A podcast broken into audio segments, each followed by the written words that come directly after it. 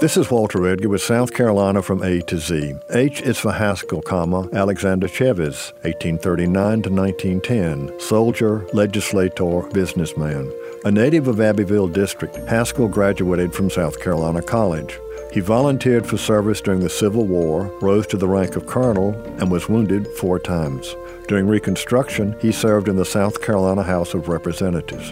In 1876, Haskell chaired the Democratic Party's State Executive Committee and helped organize Wade Hampton's gubernatorial campaign.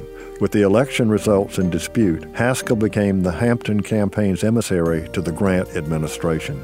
By 1890, Tillman had taken over the Democratic Party. Tillman won the nomination for governor, but Haskell bolted the party and ran against Tillman. He appealed to black voters and was trounced in the general election. Alexander Cheves Haskell helped organize the state newspaper, which consistently opposed Tillman and his allies.